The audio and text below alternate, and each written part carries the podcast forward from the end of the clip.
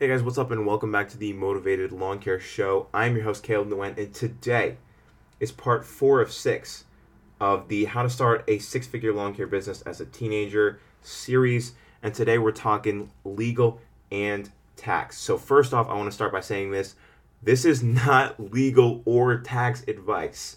Okay, I know what I just said, but it is not legal or tax advice. I could get in a lot of trouble by giving you guys official legal or tax advice speak with a CPA and attorney before doing any of this stuff, before taking any of my advice seriously.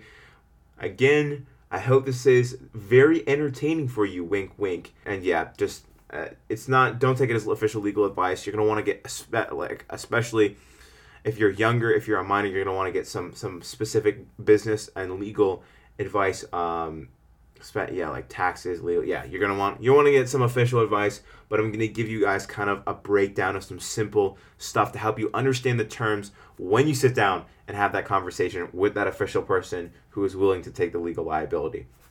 So first off, I'm to talk about legal. There's a couple different ways that you can set up your business um, that I would well, I can't even recommend it. That there's a couple different ways that you could set up your business.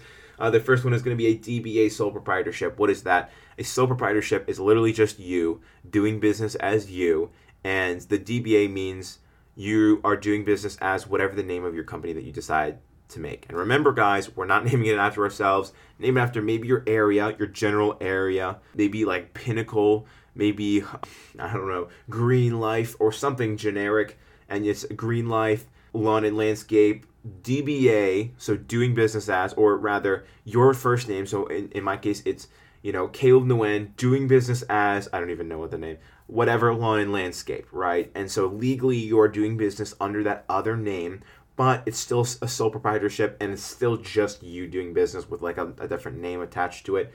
That's super simple. All you need to do is just look up in your state what the requirements are for you to submit a DBA. I did it super easy. Um, the next one's going to be LLC. This is I didn't think that you could start an LLC, which is a limited liability company, uh, as a minor, and it turns out that you can, but you have to do it online. So that's what I I've done in the past. So what is a limited liability company? So here's here's two things. Here's two concepts to give you. First off, um, you are you.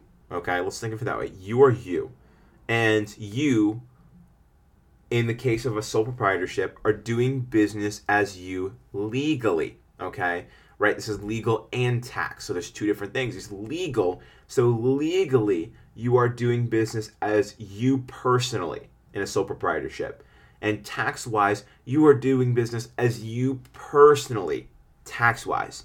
What so so what am I talking about here? So the limited liability company is almost the same thing as a sole proprietorship, except instead of legally doing business as yourself to take off that legal like you could get sued for something bad that happens and they could take all your personal items it's the LLC. It's a separate legal entity from you. So they can only take what the business has if you break some old lady's leg or something like that. I broken an old lady's arm. That was her bad. I did not run her over with a lawnmower, but say you run someone over with a lawnmower and break somebody's leg, you know, and she decides to sue you and she wins in court, they're only going to take your personal stuff. Uh, they're, sorry, they're only going to take your business stuff. They're not going to take your personal stuff. If you have a mini bike, they're not going to take your mini bike. They're not going to take your phone. They're not going to take your parents' stuff. And that's huge because like your parents really don't want you to mess up and for them to have all their, you know, stuff taken away from them.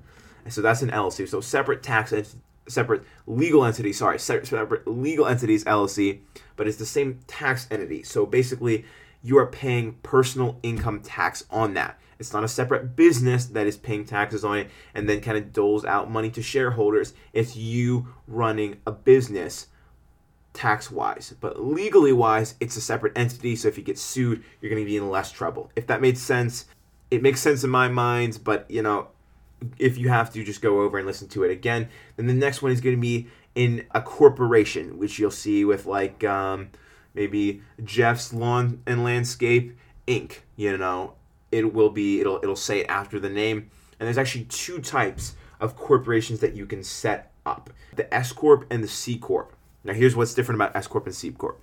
So S corp is it's different than the LLC because it is a separate legal entity and it is a separate tax entity, but it is kind of sort of similar to the LLC in this respect. So the S corp, you only get taxed once the money that flows through to the shareholders, right? To the people who are working at the company. So instead of being like the LLC, it's kind of you, right? Legally, it's not you, but it's actually they recognize it's just you personally doing business and this is just kind of a loop for you to kind of like not get your stuff taken away from you whereas an s corp is actually a separate business from you so you actually have to pay you the business is paying you a salary to work for it but it's that's what it's doing and legally it's the same way as an llc legally it's, different and then tax wise it's different so that's actually a good way to save money on taxes generally an S corp you're going to pay less on taxes than the same size LLC. Just throwing it out there from my experience.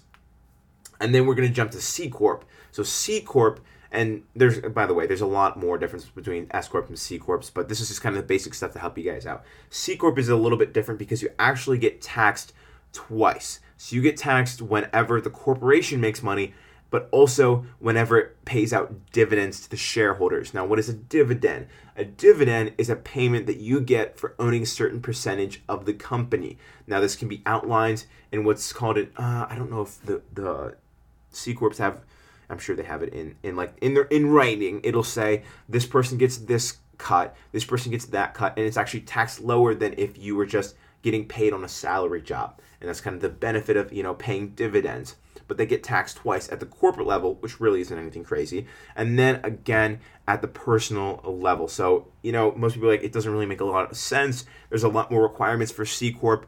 There are some tax benefits when your company is really big. Personally, I do not know all of them uh, myself, so I can't really be the one to talk to you about that. But those are kind of the differences. DBA, it's you with a different name. LLC is you with a different name and a different legal entity, but still you paying taxes.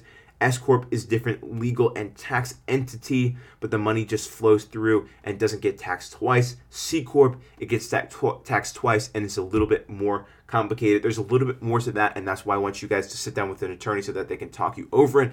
They're generally going to charge you a lot of money. Find someone that you know, or do some re- more research on the internet. Make a decision for yourself. I don't have all the information here for you, but I'm giving you an overall idea so you can be like, well, definitely not C Corp, well, definitely not DBA, well, definitely not LLC, or definitely not S Corp. Um, and when you do this, you can go through a lawyer, or I use Incfile. Uh, you can get so go for the full package, except uh, like the licenses. They'll be like, hey, do you want us to set up all the business licenses for you? So this is basically like tier two. It's like tier one is like basic bare bones. You're probably gonna have to do most of it yourself. We just do a couple little things for you to help you out. Tier two is like we can do almost everything for you, but there's these extra little requirements that you might have to do that we're not going to do for you. And then tier three is like you basically like they do literally everything, including those little nitpicky things for you. I went with tier two because those little nitpicky things, if the government was really hating on me for it, they'll send me a fine in the mail, you know, or or something saying, hey, you you really should be doing this. I'm not going to get into huge trouble with that. Again, not my legal advice. That's just my personal experience and for your entertainment purposes. Next up is tax. Now, there's three three different tax things that you need to be aware of, and here's how you, you can kind of deal with them. Um, the first one is going to be end of year taxes. So for this, you're going to want to find a CPA or an enrolled agent, and generally you can find these people. Yes, you can look them up. I wouldn't recommend it. Find someone that you don't personally know, but find, say, someone that you know who's successful in business and say who's your CPA and maybe they're like well they're an enrolled agent so the difference between CPA and enrolled agent. So CPA certified public accountant enrolled agent basically does everything that a CPA does but they can make investments for you. Just find someone who can do your taxes. And a CPA is a really good like someone other random person doing your taxes probably not a good idea. Just find a CPA get yourself covered on that one. Uh, ask around other you know people who are successful in business see who they have and uh, go from there. The next one is going to be quarterly sales tax or annual sales tax. So for this one, um, not everyone's going to be paying quarterly sales tax. Not everyone's going to be paying annual sales tax. So here's how this works. If you collect over $3,000, at least in my state, it might be different for your state, so you're going to want to do research. If you earn more than $3,000 in sales tax, you have to pay quarterly. If you do less than that, you can choose to pay quarterly or annually, which obviously annually just saves you a bunch of time. However, that basically means that I need to make less than um, like $30,000 or less to get away with paying at the end of the year. Otherwise, I have to pay quarterly. And that's, mm, it's a little bit more time intensive. And with this, don't even bother having someone else do it for you. It's probably going to take you 30 minutes yourself to do it. The first time is going to be horrible and you're going to have a terrible time doing it, but just pay it yourself. Um, if you're doing it quarterly, if you're doing it annually, you might as well just have the CPA do it, whatever, get out of the way. Um, but if you're just doing it, if you're doing it quarterly, go ahead and do it yourself. When you get your business license and all that stuff, they're going to send you all the information that you need to pay your quarterly sales tax. It's all on your state's website go on there, log in, and you should be able to. They'll just pull the money right out of your account once you give that to them, like your account number and routing number for the bank. Payroll. This is if you have like employees, especially if you're growing. It's generally better just stick them on payroll um, instead of having them under the table. I know you're like, well, I have liability insurance, so if I get sued, I'm covered. And then you know they're on their parents' health insurance. It's probably a better idea just to get them on the books, get that workers' compensation insurance, and get the uh, what is the other thing? The unemployment insurance, and you'll get all their taxes and everything covered. And so for payroll, I would have to say I use Paychex. I'm pretty happy with the guys. It's not the most automated thing in the world, but it's also pretty darn cheap. If you want, you can shop around and see what kind of competition Paychex has and maybe go with one of their competitors. That's totally cool too. I don't have experience with other people, but I'm sure it's going to be fine. I mean, you can have your CPA do this as well, but they're probably going to charge you a little bit more, and most CPAs most definitely resent this my CPA, uh, he's actually an enrolled agent, but he uh, he's not a fan of doing payroll. He's like, yeah, just just go have the Paychex guys do it. So that's why I have do it. So I can't go really um to wrap it up on the tax end of stuff. End of year, find a, a CPA. Quarterly sales tax or annual sales tax. So quarterly sales tax, do it yourself. Annual sales tax, you might as well just have the CPA do it. Payroll, have Paychex or someone else process your own payroll. It is just such a huge headache to be with with you know holding your own taxes and, and doing all this stuff. It's just crazy. You don't want to bother with that stuff. And that's that's it for legal and tax. And i kept this one really short because i purposely can't go too in depth on this stuff because it's going to sound like i'm giving you guys advice and obviously i can't officially give you guys advice because then you could come after me and sue me. Again go speak with like a legit cpa and attorney before you do anything on this front or go do your own research and come to your own conclusion you know but better safe than sorry. Just talk to some professional. And I think that's about all I got for you guys. If you enjoyed it, if you got some value out of it, I know that was a lot. You're probably going to want to go over it a second time.